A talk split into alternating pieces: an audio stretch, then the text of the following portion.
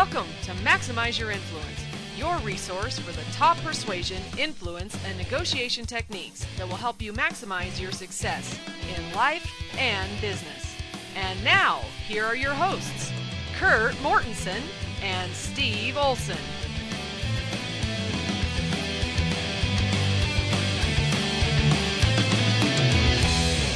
Welcome to episode 169 of Maximize Your Influence. I'm Steve Olson, and I have Kurt Mortensen here with me. We're off of Turkey Day and a lot of travel. It seems like forever since we've done a podcast. Maybe it has been forever. What do you think? I don't know. I'm feeling the same way, so it's good to be back. We've both been going all over the place. I was in, Florida and Philadelphia, so I went from 80 degrees to, I think it was 10 degrees, and now, of course, they're like 122 below wind chill, but it was cold. But yeah. I'm ready for the holidays. Good to be back. I mean, where's your brain at? It's not in work stuff. I was telling you earlier, this week as we lead into the Christmas holiday is a little bit of a fake it till you make it. I'm in the real estate business, and nobody really is interested in talking about it. So you have to go through the motions, and it's always a great recharge. I don't know about you, but you get really trunky going into the holiday. You don't want to do anything. I mean, I've been eating a ton of chocolates. They're just showing up at my house. You probably got the same problem. Yeah, it's a good problem. Yeah, and then you get past New Year's, and you're like, okay, let's do this. Right? I'm done being lazy. Let's do this. So I think the challenge is some people are working, some people aren't. We just need to make mandatory. All right, nobody work. Let's just make this easy, and then there's less stress because some people are working on one day, some people are working on another, some people are working at all, and some people are working too much. We just need to pick something and go with it. Oh, yeah. Now, I'm going to try between Christmas and New Year's to just go dark. I don't plan on answering any work-related emails or phone calls, doing the whole, hey, I'm on Mars, voicemail thing. So we'll see how that works. Hopefully it does work. So yes, you have to disconnect internet, phone, cell phone. You're good to go. We're going Amish between Christmas and New Year's. Done. That's relax. Kind of bad because it's going to be cold and you need heat. You don't want to go totally Amish. At least you got your chocolates to keep you warm. You're good. At least I got that, and at least we offended somebody today. The Amish. Hey, there we go. We're on a list. Who likely don't listen to the podcast. Yeah, so it's only a semi-offense. We'll have to find someone else to offend. Yeah, that saying, if a tree falls in the woods and nobody hears it, did it actually fall? Yeah. If you offend an Amish on a podcast and they didn't hear it, did you actually offend them? Listeners, get on that. Let us know. This is where our head's at towards the end of the year. Right, this is the best stuff we got. Yeah, we're just not thinking straight. We better get into some content. Yeah. As long as we're not thinking straight, let us tell you how to run your business. There we go. Yeah. Well, this was intriguing, Kurt. You told me about the geeky article moment today. It's not that geeky. It's actually pretty interesting. I need to set up an anniversary trip with my wife and I, and I thought this might be a good bet. So what is this place in Dallas, Texas? What is going on? Yeah, this is just a general article. I thought it was fascinating for this time of year. Her name's Donna Alexandra. She's out of Dallas. She started out of her garage, actually, where people would pay her from anywhere from $20 to $500 to break things, furniture, dishes, mannequins, just to destroy stuff, just to kill stuff, just to thing. And she would actually make custom rooms that would look like something in their house and have the couples come in and just break everything. It was working so well that she quit her job. That's about 5 years ago, and she set up a place in downtown Dallas called the Anger Room.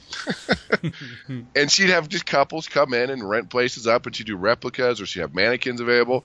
And here's a fun one for all our political people out there. The biggest thing right now are mannequins of Donald Trump and Hillary Clinton for venting and destruction sessions. So I thought, well, if you're feeling like you're a little helpless and nothing's working, you can go get yourself a mannequin. And so they have these anger room settings and the mutual destruction settings with couples. And all these psychiatrists are like, oh, this could be harmful because when you're angry, it releases hormones in your body or neuropeptides, and it could do some damage to your health. And other people are saying, hey, no, they're relieving stress, and they're making a little fun out of it, and they're doing it. So there's really no consensus on if this is healthy or not, but I'm saying if it works and you feel better, go for it. I think this is a great way to do it because we all know that bottling up anger is probably the worst thing that you can do. Yeah. And so Where get it out, let it out. I mean, and who cleans up the stuff? Wow, you probably got to charge a premium because she needs to go to every garage sale in Dallas once a week and pick up stuff to break. Probably a lot of trash, a lot of cleanup. I'm not sure how she does that, but you must have kids because you need your reaction is mess, cleanup. What's going on? You don't know where my head's at, right? Yeah. Holiday season. Mess everywhere. What's going on? I got to think it would be kind of therapeutic.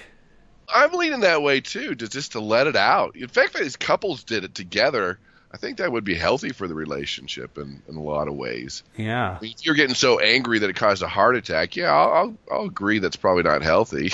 Right. Some healthy letting it out, because emotions are neutral, and anger's a lot of times a secondary emotion. Some people don't even know what they're angry about, and they're just angry at everything, and just get it out, let it out. Don't let it simmer, because if you let it just simmer in there, that's when dangerous things can happen, and you could probably let it out at the wrong person, and it gets to the point where you're yelling at your boss. It's probably not a good thing. Yep. You gotta manage that pressure. It's gotta be like good stuff that people are breaking, because it's not fun to break junk. Yeah, that's why it was expensive. She was charging more and more money, especially if you're setting up what your living room looks like or your office space. I'm sure it's a mock computer, but still, there's costs and breakage and damage and who knows the neighbors to the anger room, all the screaming and yelling and breaking they hear. I'm sure it's not good for their business. Right. You got to have lawyers on staff to put up with all the complaints and everything. Yeah. If there's a funny show, whether it's funny or not is debatable, it's on Fox called The Last Man on Earth, and some people hate it, some people love it, and the premise is that some virus killed everybody except like 5 people, and they somehow try to make a comedy out of this, right? It's not Walking Dead. And what's funny is when they need something, they just go get a car, and they'll just drive through the front doors of the store because everything's abandoned. Everybody's dead. They just break. They just do whatever they want. Like, oh, that's kind of funny. You know, if you need to go to Costco, you just drive your truck through the front doors and go down the aisles and knock stuff over. Got to admit, be kind of fun. Yeah, kind of fun. Pick and choose whatever you want. Eat whatever you want. Yeah. If there's only 5 people left on Earth, you're probably not watching your weight or what you eat. You just do whatever you want. Yeah, well, the problem is these 5 people have somehow found each other in Southern California. Yeah, so I think there's a lot more than 5 people. Gotcha. Yeah, so we've exposed the hole in the plot of The Last Man on Earth. We've made fun of Amish people. Let's talk about something useful, shall we? Let's do it. Yeah, and along that topic of anger, you know, it's the holiday season, a time where people are, you know, they want to be grateful for what they have, spend time with family. Few different major religions have big holidays around this time, and it's a time to reflect. It's also a time to get very angry. If you're like me, because there's so much traffic, there's people everywhere, there's lines everywhere. I was talking to my dad last night, and he said January 3rd can't come soon enough. He's tired of all the people. He's tired of it being dark at 6 a.m. and again at 5 p.m., and he was really on one. So short of going to the room in Dallas, you're negotiating with somebody, you're making a sales pitch, right? You can't send your prospect to Dallas to smash lamps. You can't go in the middle of a negotiation either. What is a more real-world, practical way that we can deal with this emotion that we all experience? Good baseball bat? Is that a good answer? I said real. Right? Oh, real. Yeah, all right. You have to pretend that you got it under control. You can't get the bat or the golf clubs or the 12 gauge out. You got to deal with this constructively. Well, it's real. Yeah. It's real. I mean, a couple things about anger we need to talk about in any emotion that we feel. First of all, emotions are physiological responses in our bodies. When we feel anger or resentment or happiness, there's a physiological response. When we feel anger, blood leaves the brain, goes to our arms, fight or flight. We have to understand that emotions, anger and depression, can be addicting for a lot of people, because when you feel emotion, it releases those neuropeptides in your body, and some people get addicted to those emotions. I mentioned earlier that it's a secondary emotion. So what people are angry about and really angry about could be two different things, which could be frustrating when you're trying to communicate. Some people don't even know what they're angry about. So a couple tips here before we go into some solutions about anger is realizing, first of all, if you're the negotiator, if you're the persuader, it's time to check your emotions at the door, check your ego at the door, and only one person angry at a time or feeling these deep emotions at a time. And you got to be in control and not let these things make you angry, because if you want to diffuse anger, getting angry and having both parties angry could be very challenging. One thing that's very important is you have to validate the emotion. That's real. The worst thing you can do when somebody's angry is say, well, you shouldn't be angry. And they look at you like, well, I am. Or we do this to our children. Well, you shouldn't be sad. They look at you like, well, I am. Or tell them to calm down. Yeah, calm down, be reasonable. All these things that we say never help. It's never worked in the history of mankind. The world. Yeah, exactly. Never. It's never, ever worked, but we say, like, we shouldn't be scared of flying. And they're like, well, I am. All right, that's how helpful is that? It's not helpful when you're trying to use logic to solve an emotion a lot of times. And so we have to realize, validate the emotion. And sometimes when we talk about solving anger, the first rule is realizing that apology is cheap. I'm sorry, that was not my intent. And then they'll look at you and say, well, don't do it again. And you say, okay. And that could be the end of it a lot of times. Just I'm sorry. Even if it wasn't your fault, even if it was something else, just I apologize. It was not my intent for you to get angry. Can be enough for just people just to diffuse. Because a lot of times with anger, you want someone to blame. You want someone to fight with. You want someone to yell at. And it's not always helpful to be that person. That's interesting because I was dealing with a client and a property seller that I work with. And this particular client bought some properties from this guy. And he was having big issues with the properties being vacant. They weren't bringing in the rental income. And, you know, what's the point of a rental property if there's no rental income? Properties go vacant from time to time. That's normal. It's part of the business. But they don't go vacant for 8 months, which is what was happening here. And, you know, there's obviously something systemic, some big problem.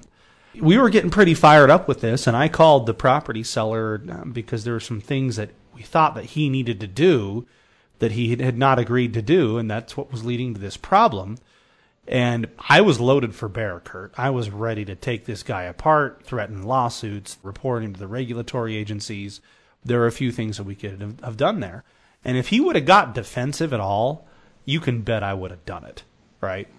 But what did he do? He rolled right over and said, I screwed up. And he explained it and said, I am so... He apologized. He said he screwed up.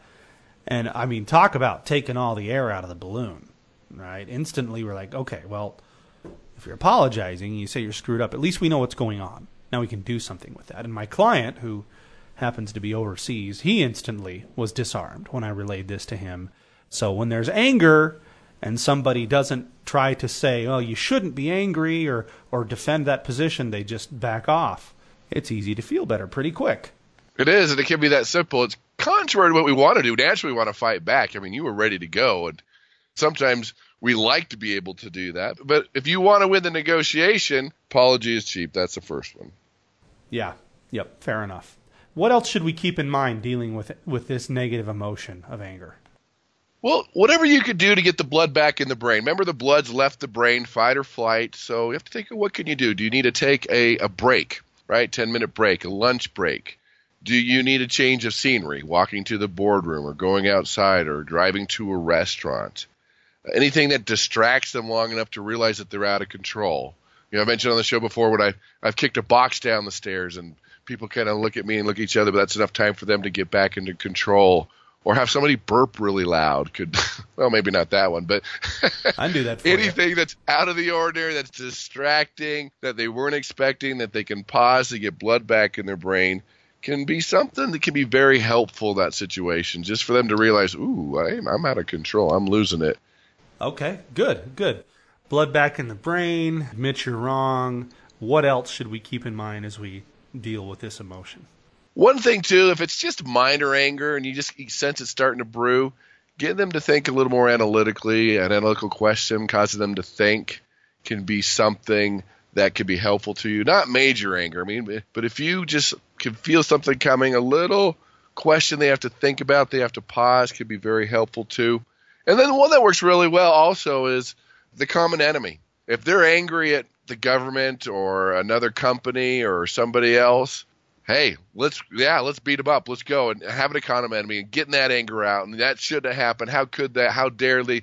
The economy, the government, whatever it is, as long as it's not you or your company, you don't want that to be the common enemy. But if you could find a common enemy out there that doesn't matter, that you can both kind of, oh, yeah, they shouldn't have done that. That's wrong. You were wrong. That can't happen. And just get the dialogue going. Just diffuse a little bit. Get it out in the open. Get it out in the air. let them go, "Ooh, okay, I've had my say," can be very helpful in the world of anger. Donald Trump is very good at that. I mean, that's one of his top 3 or 4 tools, isn't it? You know, we get the common enemy. These people are doing this thing to us, and we're not here to talk about if it's true or not, but the narrative of persuading, he's extremely good at that. He is. He brings it out, and then people rally around that. That's why he had such big crowds, is people rally around a common enemy, a common theme, and that brings them together, and he was very, very good at that. Yeah. Anything else you want to touch on with respect to anger? One last thing, too, to be aware of. If you know that you're going into a situation that it could trigger a lot of anger, and you don't want it to trigger a lot of anger, so the anger's not there yet, one thing that we have found through the research in persuasion negotiation, that slowly get to the no. Because you might know within 5-10 seconds, yeah, no, we're not going to do that, dumb idea. Okay, that's going to trigger a lot of anger. No, you don't deserve a raise, whatever it is. You want to be able to do a couple things here. First of all, listen to their side, listen to their point of view. And part of you thinks, well, that's bad time management. But they're more likely to accept your ideas and your view if you just hear them out, whether that be a teenager or a coworker or if you're influencing up to another boss. Just hear them out, right? Let them talk about their point of view. That's one thing to do. And the other thing to do is slow down your no a little bit. Say, all right, well, that's interesting. Not sure where we're going to go with this or what we can do, but, you know, let's check the budget. Let's check the calendar. Let's check with the CEO. Let's check with accounting, those type of things. Even though you know it's a no, if you can slowly do it, diffuse it a little bit, take a little longer, the chances are less likely for a blow up for the anger to show, and some things that could really help you maintain the conversation and keeping the emotions in check. That's a good point. You know, Chris Voss, who we've had on the show, the ex-FBI agent, hostage negotiator guy, he's big on that. You don't tell somebody no, but you instead get them to realize on their own that their request is not reasonable and that the answer is no, but you didn't say it, mm-hmm. right? He'll tell you, they say, well, we got to have this price, and he'll say to tell them, well, how am I supposed to do that? And you know, you have to say it that way, like you're considering it, but obviously if they were considerate, they'll realize, yeah, that's not going to happen. It does a much better job. And somebody who's angry when you say something like that, I think along the lines of what you said, it starts getting the blood back to the brain because they have to think instead of be mad.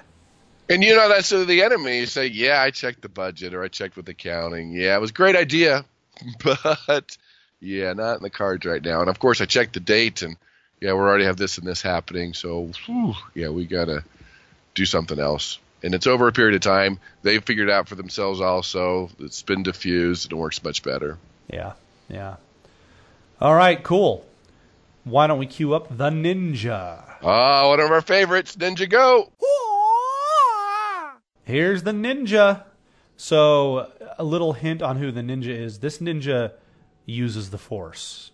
Right? Oh, the Force. Yeah. If you haven't heard about the latest Star Wars movie, Rogue One, then, you know, you'll hear about it soon enough. I mean, I had friends inviting me to private screenings. People are reserving movie theaters. You know, people lose their mind for this kind of stuff. It's very popular, and I'm looking at a headline at Newser.com. The Force is with Rogue One. Star Wars, it soared to a $155 million opening weekend. That's the second biggest ever in a December. And the reason we think that this is a ninja is they followed a very obvious principle here. Your product may not be along the same line, but anytime your fans or your customers have an emotional connection to your product, they can't get too much of it. Because Rogue One's not even a Star Wars movie. I mean, it's Star Wars, but it's a totally separate plot line, and they figure out, hey, we don't have to stick with Luke Skywalker and Chewbacca and Darth Vader. You know, we can start spinning these things off. And actually, another franchise that did that recently, too, was The Walking Dead. My wife hates that I watch that, but I watch it. And they started doing side spin-off stories of what's happening there. Probably a very, very big theme that's going to be coming out in Hollywood because they realize, hey, we haven't even tapped all the potential that we have here. What do you think about this as a ninja? Oh, absolutely. The buyer is a buyer is a buyer. And that's why I think Disney's the ninja here because they spent, I don't know, $1 billion+ on this franchise. And The old Star Wars was slow to go every once in a while. Of course, they made their money, but these guys are going to work it, right? They're going to do the spinoffs. They're going to do everything. They're going to get their money back and then some, because it's amazing. The loyal Star Wars fans, no matter what you put on the screen, they just love it. Yep, doesn't matter. If you're neutral, you're like, you know, that was kind of dumb. They're like, no, you don't understand the plot and what happened. Like, no, that was dumb. They're like, no. Yeah. And that's what's amazing about this. They have these loyal fans that are buyers, and they're going to just you're going to milk this thing. They're going to pull billions of dollars out of it, because the old Star Wars franchise, which was very successful, what, in 20, 30 years, would they come out with 6 films? Or maybe was it 9 films? What was it, 9 films? I think something to that effect, yeah. Yeah, now it's what, every 6 months, every year, they're boom, boom. They're just going to hammer it and keep going until they have to slow down. Oh, they know how to promote it. They make it a big event, right? It's, it's coming out again. So when you have loyal fans, people that love your product or service, they're the ones you need to focus on, and that's what's happening here. So definitely Disney Ninja. Oh, yeah. Like, you can create a product and just make it a little bit different, and all your fans will buy it, right? I had a friend in college, and he had a whole binder. Do you remember CDs? You remember those? Oh, yeah, I think so, vaguely. Yeah. He had a whole binder, just probably 50 CDs of the Dave Matthews Band. And these were live performances with Dave Matthews and the guys just jamming out. And I personally, you can send me your hate mail, I am not a fan. And I'm listening to this going, this is the same crap. A guy's playing the saxophone, and it's the same thing. You know, it was live in Montreal. Now it's live in Oklahoma City, right? Who cares? To him, it was awesome. And he bought every single one of them. And that's the same thing that we have going on here. You could change the plot a little bit, and you're going to make $155 million in your opening weekend. That was just stateside, by the way. Internationally, they went well over $200 million. Well, that's a great example, because you'll ask them, well, these are almost identical. No. This one has one different song than this one, and this one was acoustic, and this one was electric, right? Yeah. And to us, like, no, it's all the same. But they have to have everything, every little minor adjustment, everything from the band, from the movie, from the whatever it is, and that's what a loyal fan does. I mean, look what Coke's done with, 20, 30 years ago, there was one Coke. Now there's what, 10, 12? They just keep adding different things. Yeah. The moral of the story is, if your clients are passionate about your product, they can't get too much of it. It's not possible. Just got to tweak it a little bit. Yep. For you to keep asking them to purchase more stuff. Yeah. They're the best people to ask. Yep. There you go. Excellent. That's a great ninja. Congratulations to the Star Wars franchise. You are killing it. Congratulations to you. So that is going to be it for the show today. And you know what, Kurt? That's it for the year. Woohoo! We are shutting it down. Everybody enjoy the rest of your year. You no longer have to pretend that you're working. That's right. If you have withdrawals from the show, just eat some fatty foods and think about us. We'll be thinking about you, of course. Yeah. And we will revisit Maximize Your Influence at the beginning of the year. Thanks, everybody. Talk to you then. Take care. Persuade with Foul.